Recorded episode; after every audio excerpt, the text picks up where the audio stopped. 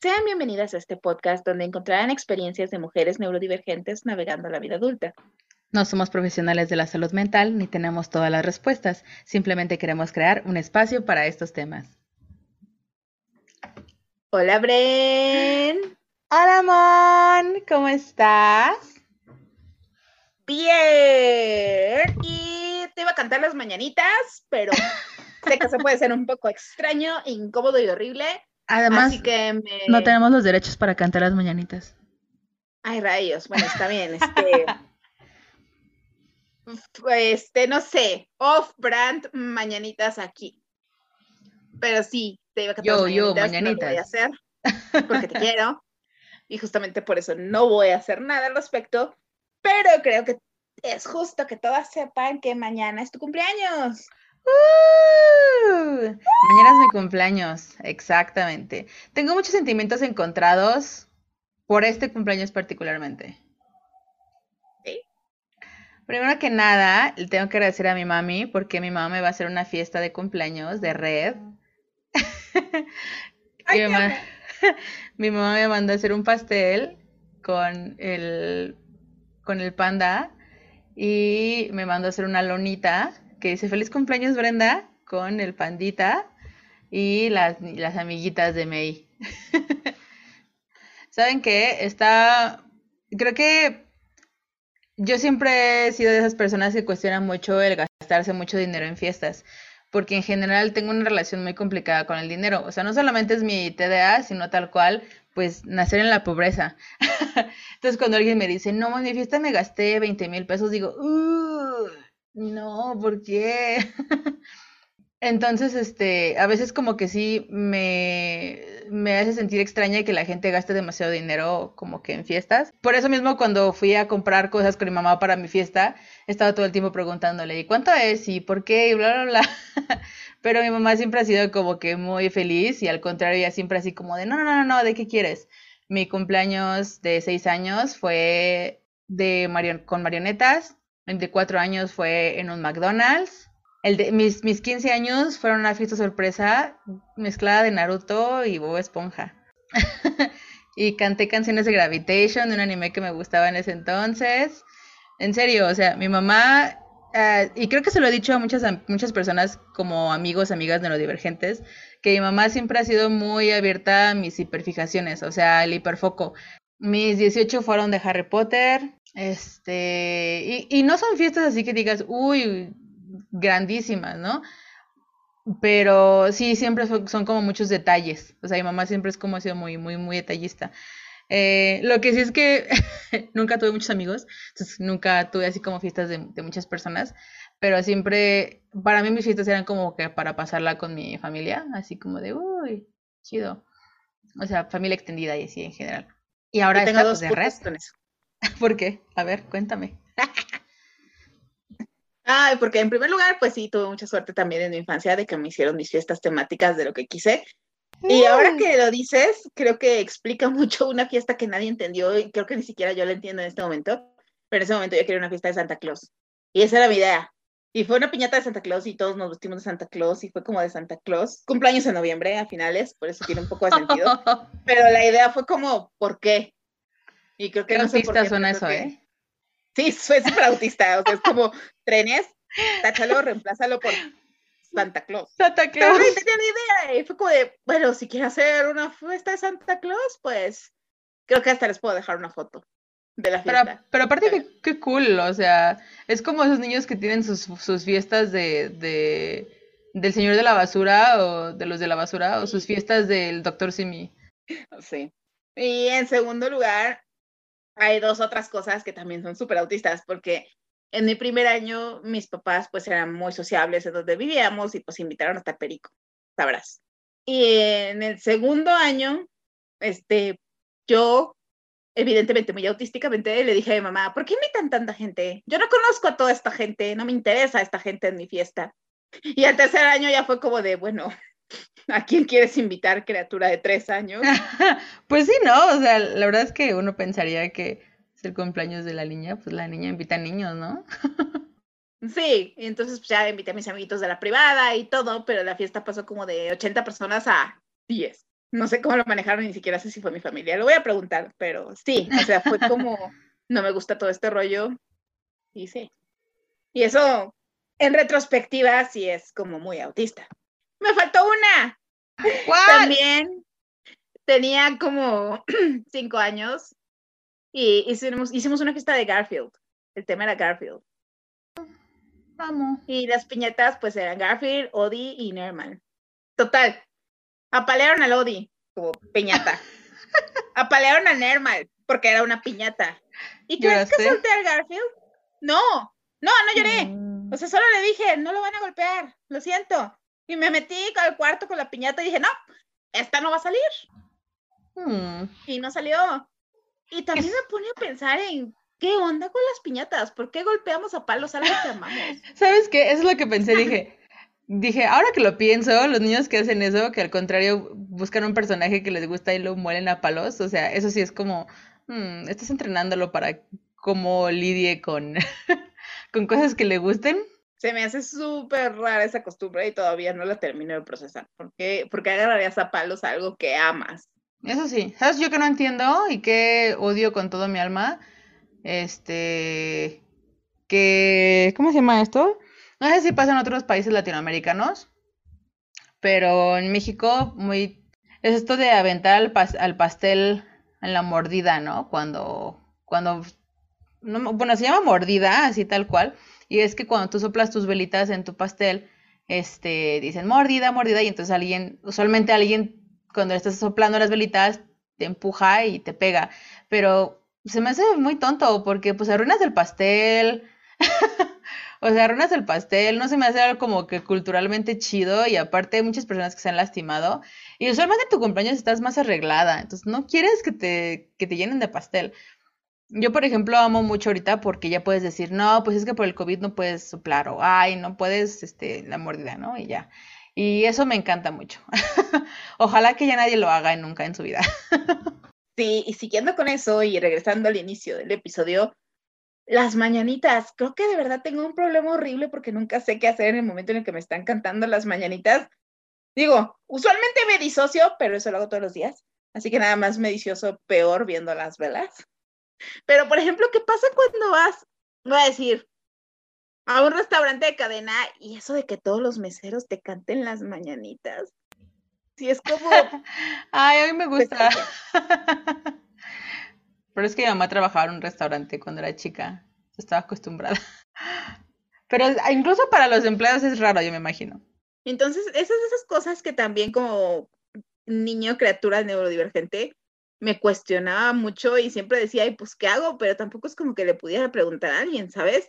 No es como, ¿qué haces tú con las mañanitas? Y es muy chistoso porque ahorita con, ahora conociendo otras personas neurodivergentes, les pregunto y tienen la misma disyuntiva de yo nunca supe qué hacer con las mañanitas, hasta la fecha no sé qué hacer con las mañanitas, pero nadie me había puesto a pensar en eso. A mí se me hace muy raro porque justamente no, no tienes que hacer nada, de todo el mundo te cantan, pero a mí me gusta cantar así, ajá, sí, todos, ajá, me canto a mí misma las mañanitas. nada más por convivir. Y me gustan también las de Aparte me gustan las que son muy cantadas, así como de, no nada más así como de, ay, feliz cumpleaños, no, no, no, me gustan las que, ay, que duran más y. Las de Pedro Infante, así como de, esas son las que me gustan, así como de, sí, muy cantadas y muy acá, muy extras. Ay, no te digo, yo, yo no les tengo mucho cariño, yo no puedo más que disociarme y usualmente soy de, no, cánteme las mañanitas, mejor no, gracias, ya. Nada más, agarro el pastel, le soplo y adiós, bye.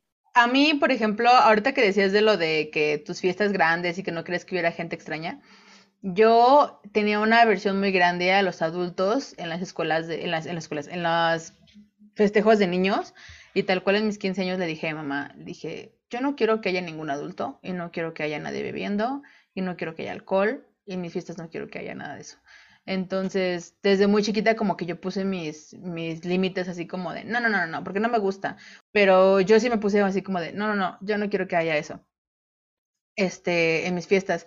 Como el saber quién invitar y cuántas personas iban a ir y el proceso también era como que complicado porque pues creo que muchas personas se pueden identificar en que a veces enmascaramos y no somos como que iguales para todos, ¿no? O en los mismos contextos no somos iguales. Entonces, el hecho de las invitaciones, incluso en la familia, es raro, porque creo que mi familia, en mi caso, son quienes tienen una imagen más, pues la más limpia de quién soy, así tal cual.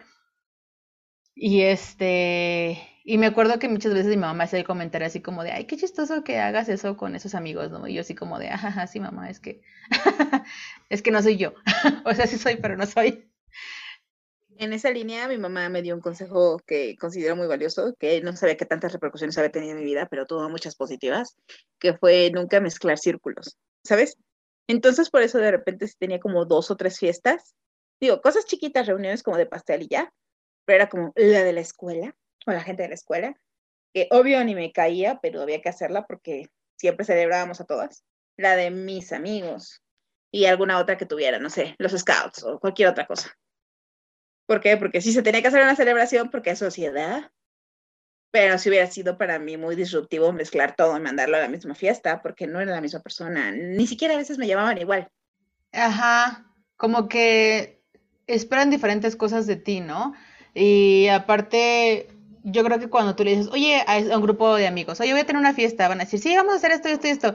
Y tú piensas así como de, mm, no, porque eso no es una actividad que a mi otro grupo les guste o que a ese otro grupo yo me sienta cómoda que ellos me, me vean haciéndolo. Entonces, como que también, yo no, yo no entiendo cómo hay gente que nada más dice, voy a invitar a la gente, eh, trae a quien quieras. Entonces soy como que muy así como de, no, no, no tengo que controlar mi ambiente según quién voy a invitar. Este, sobre todo si no es a lo mejor en un salón, sino es a lo mejor en algún espacio cerrado, donde pues ahora sí que no hay, no hay escapatoria. Eh, y me molesta mucho cuando yo soy invitada a fiestas y no me dan el contexto completo del lugar. soy, o sea, perdónenme amigos que me escuchen, pero sí hay muchas cosas que sí he dicho, ¿por qué no explican cuándo inicia? ¿Por qué no explican qué va a haber de comer? ¿Por qué no explican que no va a haber de comer? Cosas así, como que sí digo así como de, porque yo para ir a un lugar, o sea, yo en una fiesta, como les decía, yo, yo prepararme y preparar las cosas que van a estar y así, ¿no? no, no. Eh, también creo que para alguien neurodivergente ser un host de una fiesta es también un poquito estresante. Pero para mí, yo sí espero que, que si yo, yo sí preparo demasiado mis, mis espacios cuando alguien va a venir a mi casa o a una fiesta o algo así, este, que alguien también se tomara la, la, el atrevimiento, pues de decirme, ¿no? Que espero. Y mis compañeros de la universidad no, no, no me van a dejar mentir, que cuando me invitaban a alguna así, entre comillas, peda, que según, pues era así como de muy libre, yo decía, o sea, ¿cómo? O sea, ¿qué es una peda? O sea, o sea, una peda de mi cumpleaños y así como de, pero, pero ¿qué va a haber? O sea, me van a dar dulces. o sea, yo no, o sea, sí es complicado. Entonces, yo lo que hacía era llevarme una, una, una mochila y me llevaba una mochila con mi desmaquillante y una pijama y todo. y a cierta hora decía, ok, entonces ya me voy a subir a cambiar y me cambiaba y ya. Y esperaba que el host me asignara un lugar donde podía yo estar o dormir, ¿no? Donde muchas veces me imagino que en esas pedas, pues es así como de donde caigas, pero yo decía, no, no, no, a mí dime dónde voy a poder estar. tengo una anécdota muy loca de una peda. Cuéntala. O sea, es loca por las razones equivocadas, pero súper divergente de mi parte. Porque fue la peda de una amiga y nos dejaron la casa sola y tenía como 16. Y todos estaban tomando y estaban en la alberca. Y yo era la única que pues evidentemente no había tomado porque tomo, no tengo nada en contra de tomar, tomo mucho, pero no me gusta. Entonces estaba mi amiga en, en la alberca, tomada, y yo estaba preocupadísima, hasta que después estuvo ahí, pues media hora la estuve viendo, y ya me harté, porque eran como las dos y media de la mañana, le hablo a mi mamá y le digo, oye, ¿tengo alguna responsabilidad penal si alguna de estas personas muere ahogada? Y yo estoy sobria. No. Ah, ok. Me metí al cuarto, me acomodé y me dormí. Es que a veces sí es eso, ¿no? O sea, como que quieres apagar tu cerebro. Había, yo hay a veces en las que, por ejemplo, yo ya me gustaban mucho las fiestas como en mi casa, pero cuando ya agotaba todos mis, este, mm, no sé, mis estímulos, no sé, como que ya estaba sobreestimulada, este, decía, ya quería que todos se fueran en ese momento a sus casas, así como de, ya, váyanse, váyanse. Y me enojaba si no se iban, o me enojaba si no me dejaban mi cama libre, ¿no? Así como de, no, no, no, no, no, porque pues es mi espacio, o sea, tú no tienes que agarrar. Tú encuentra un lugar donde te vayas a dormir, pero pues aquí no. y, y lo mismo pasaba cuando íbamos a fiestas en otros lados y mis papás eran así como de, no, pues vamos a... Y yo decía, no, no, no, ya hasta ahora ya me quiero ir. Y, me acuerdo que muchas veces como que familiares decían, no, no, pues quédate aquí, duérmete aquí. Y dije, no, yo esta no es mi cama, esta no es mi casa, no me voy a quedar aquí a dormir. Entonces, pues ya, es tu problema. O si me vas a decir que me quede aquí es porque me vas a poner un espacio y me vas a poner cosas que estimulen mi, mi imaginación, no sé. Este, sí, sí, siempre fui como un... Mi mamá diría que fui una niña muy berrinchuda, pero siempre fui muy, muy exigente. de todo y con todo, o sea, si yo no los conociera no me importaba, o sea. Y entonces en general, sí, las fiestas infantiles son muy ruidosas y cuando creces las pedas son terriblemente peores, pero creo que desde que acepté un poco todo eso y el hecho de que no me gustan las fiestas, empecé a hacer reuniones más chiquitas realmente con mis amigas y de hecho hubo una racha como de dos, tres años en donde solo me iba a casar de una amiga y ya teníamos designado que íbamos a tomar una cerveza artesanal, a comer en un lugar bonito y nos regresábamos a su casa a, hacer maratón de películas. Y me dejaba lloriquear con alguna clase de licor, porque esa es la clase de persona que soy, que odia sus cumpleaños y bebe en sus cumpleaños. Pero cuando ya establecí esa pequeña rutina, creo que empecé a, empecé a reconciliarme con el hecho de tener un cumpleaños, de cumplir años y de tener que festejar que, que estaba viva. Va a sonar un poquito dark, pero Eh, no sé si a lo mejor a veces hay conflicto con el, el hecho de que es una festejo por estar viva, lo que a lo mejor lo hace extraño. Igual y porque yo no sé, o sea, también me entra el problema filosófico de decir, ¿estoy festejando el año que pasó o estoy festejando el año que va a empezar? ¿Qué estoy festejando? ¿Por qué festejo hoy? sí, a lo mejor la gente va a decir, ay, que lo pensamos demasiado, ¿no? Pero siento que eso es parte de, a veces, una neurodivergencia, o sea, sí sobrepensamos la razón de muchas cosas y por qué están ahí. Y no tanto filosóficamente, porque también podemos disfrutarlo sin cuestionarnos tanto, pero hay cosas que también me, preocupa, me, provocaban mucho estrés, por ejemplo, en, en, la... Siempre he dicho, ¿no? O sea, abril es mi mes, es mi cumpleaños X. Yo creo que de algo que se refleja en mi TDA es que para mí todo abril es mi cumpleaños. O sea, para mí es muy importante que este sea mi mes que se hable de mí, que me dejen hacer cosas que usualmente no me dejan hacer o que encuentran molestas. Por ejemplo, si mi familia no le gustaba que hablara tanto, no le gustaban las películas o cosas así que yo hacía, o cosas relacionadas con mis hiperfijaciones, así como las cosas que me obsesionaban en ese momento, este, lo dejaban pasar todo el mes. Y yo decía, ay, qué chido. Puedo hacer más cosas este mes. Pero mi mente a veces creaba expectativas que nunca podría cumplir y era un poquito complicado. Por ejemplo, el día de mi cumpleaños yo esperaba que desde, o sea, ya el día, día a día, yo tenía muchas expectativas, así como de no, me tienen que desde la mañana decirme, uy, feliz cumpleaños y tenerme regalos y llevarme y bla, bla, bla, bla, y toda la atención tiene que ser para mí. Entonces, si alguien me decía, no, pues es que este día pues vamos a trabajar, entonces como a las seis te te celebramos, diría, uh, no, ya estaba llorando. Estaba llorando desde la mañana y estaba teniendo ataques de pánico porque decía, ¿cómo es posible que en mi día de mi cumpleaños la atención no sea para mí?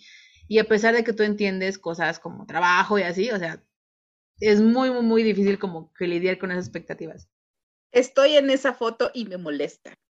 Porque también soy esa clase de persona que tenía expectativas súper altísimas de su cumpleaños y era como, me van a despertar con las mañanitas y me van a traer regalos y todo el mundo se va a acordar y va a ser el día más maravilloso del mundo porque todo el mundo me va a felicitar y voy a ser su prioridad y me van a dar regalos bonitos y pensados en mí porque también, como ya hemos discutido, yo soy mucho de dar regalos y yo soy mucho de dar regalos bonitos y pensados en las personas. Entonces esperaba que al menos ese día tuvieran la cortesía de hacer exactamente eso. Y cuando no pasaba, si era como de estoy enojada con todo el mundo porque realmente nadie se esforzó por mi cumpleaños y yo estoy aquí invirtiendo cantidades irracionales de tiempo, esfuerzo y dinero en sus cumpleaños y nadie se acuerda. Creo que esto es un disclosure muy grande para todos mis amigos, los que escuchen esto, pero sí era como sentir, ah, ok, en tu cumpleaños te regalé algo súper enfocado en tus intereses y tú me regalaste una paleta. Digo, posteriormente entiendes las condiciones, entiendes las situaciones y bla, bla, bla, bla, pero en ese momento nadie te quita el hecho de que te sientas incómodo porque no salieron las cosas como tú querías o pensabas o esperabas que salieran. Creo que esa es otra parte importante de comentar en cuanto a los cumpleaños y es la parte de los obsequios y la parte de lo que esperamos de las otras personas. y en algún momento hablamos previamente de un librito que pues se hizo muy popular que explicaba los lenguajes del amor y que muchas veces ciertas personas solemos a expresar un amor de, cierta forma y, y, a lo mejor la forma en la que lo pedimos no siempre es igual, ¿no? Tal cual. Eh, y que para nosotras, bueno, en este caso, tanto a Monse como a mí, somos mucho de, de recibir afecto o de que nos gusta recibir afecto a veces de regalos. Y no tienen que ser regalos así como que caros, sino que los regalos así sean poquitos, o sea, sean pequeños, eh, como que hablan mucho acerca de que estás pensando en la otra persona, ¿no? Y dependiendo de si, como dices tú, no es una paleta, sino es una paleta de algo que tiene un mensaje que era importante para mí, ¿no? O que una vez tú y yo hablamos algo al respecto y me la regalaste. Entonces, para mí, por ejemplo, cuando en los cumpleaños me llegan a decir, es que no supe qué regalarte, o me estás diciendo así como de, no te conozco. Porque yo siento que todas las personas son fáciles de regalar si es que les pones atención. y, esto no es como que un, como que decirle algo feo a, alguna persona en particular, pero esa es como nuestra forma de pensar. Y, lo, se los digo porque hemos hablado de esto, Monse y yo, muchísimas veces.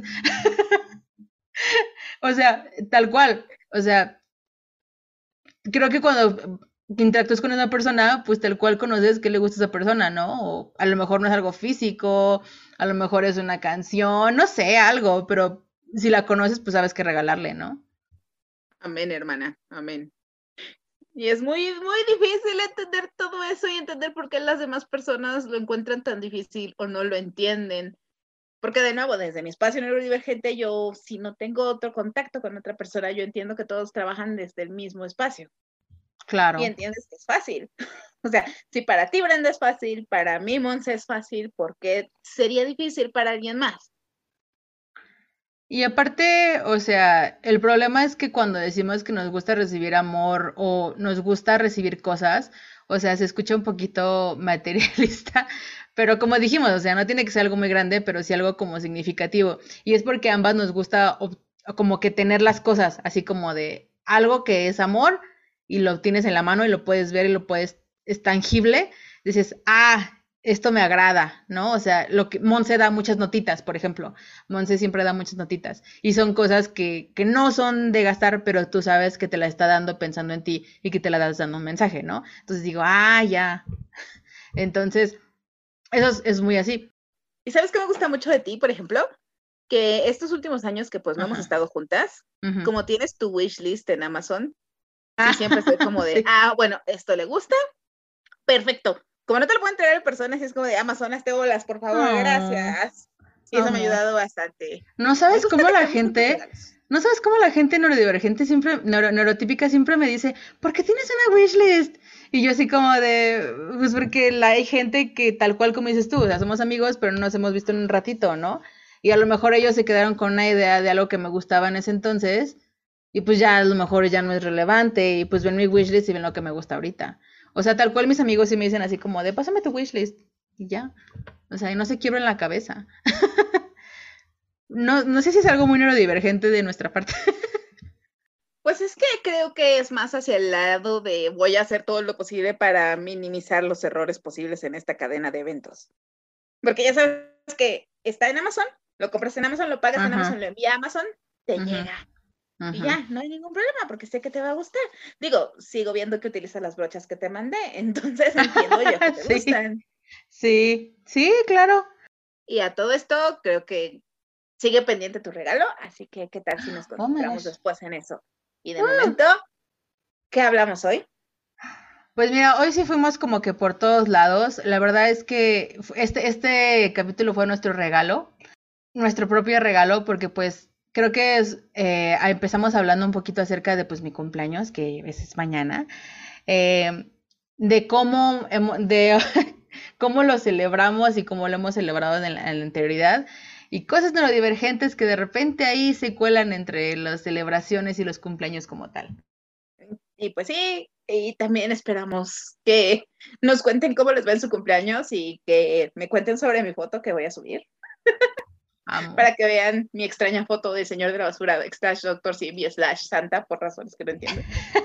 por cierto, también le quería dar un, un agradecimiento a una chica, Justine, que nos hizo una, unas historias muy bonitas en su Instagram y este, recomendando mucho el podcast, entonces le quiero agradecer muchísimo, nos hizo sentir muy bien, nos está gustando que también tú seas parte de, nos, nos encanta ser parte de, de tu semana y ser parte tal cual, no sé, porque estaba diciendo que sentía que estaba aquí con nosotras y nosotras también nos sentimos tal cual que están aquí en nuestros corazones. Así que muchas gracias por ser parte de nuestras vidas, de nuestras pláticas, de nuestros lunes y de nuestros jueves. solo queremos que sepan que si estuvieran cerca, les invitaría a mi fiesta de cumpleaños. No se tubren. Sí, amiguitas, yo también las invitaría y haríamos una gran, un gran festejo donde todos estarían en sus celulares.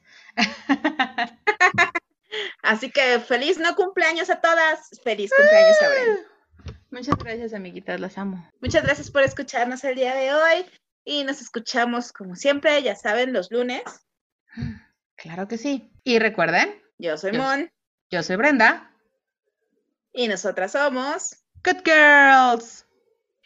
Bye, besos. Bye, besos.